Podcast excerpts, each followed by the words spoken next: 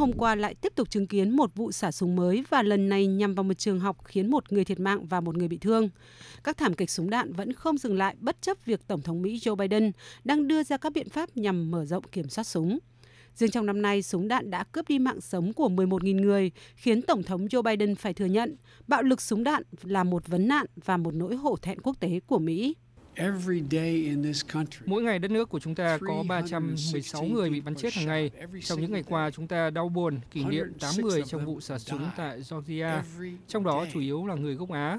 Vụ thảm sát tại Colorado, các bạn có thể không biết giữa hai vụ việc này chỉ chưa đầy một tuần có thêm hơn 850 vụ xả súng. Bạo lực súng đạn là một dịch bệnh ở Mỹ và đây là một nỗi hổ thẹn đối với quốc tế. Ngoài vấn đề bạo lực súng đạn, làn sóng chống phân biệt chủng tộc lại có nguy cơ thổi bùng trở lại sau vụ cảnh sát bắn chết một thanh niên da màu 20 tuổi ở ngoại ô thành phố Minneapolis, bang Minnesota cuối tuần qua. Hiện có nhiều lo ngại về một làn sóng biểu tình bạo lực mới xảy ra tại nước Mỹ, tương tự vụ công dân da màu George Floyd bị cảnh sát ghi cổ tới chết vào năm ngoái.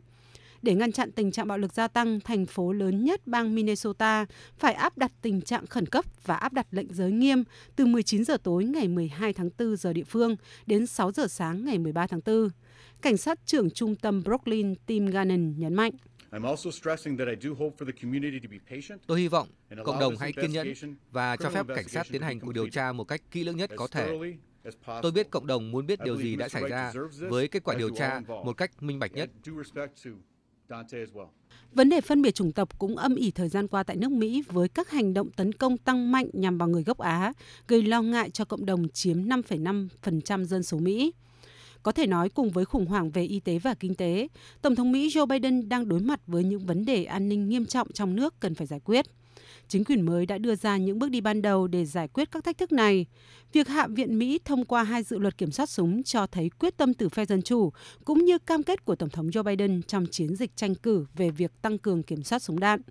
Mỹ cũng mới công bố chương trình phòng chống bạo lực cộng đồng trị giá 5 tỷ đô la Mỹ trong gói chi tiêu khổng lồ cho cơ sở hạ tầng.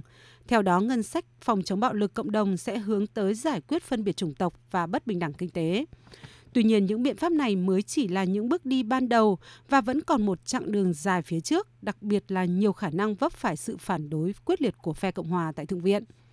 Rõ ràng những bước đi mới nhất của Tổng thống Joe Biden để giải quyết những vấn đề đối nội như COVID-19 hay kinh tế đang nhận được những kết quả khả quan. Trong khi đó, vấn nạn bạo lực súng đạn hay phân biệt chủng tộc sẽ vẫn là một phép thử khó khăn để thực hiện cam kết hàn gắn để xây dựng nước Mỹ tốt đẹp hơn của vị Tổng thống thứ 46 nước Mỹ này.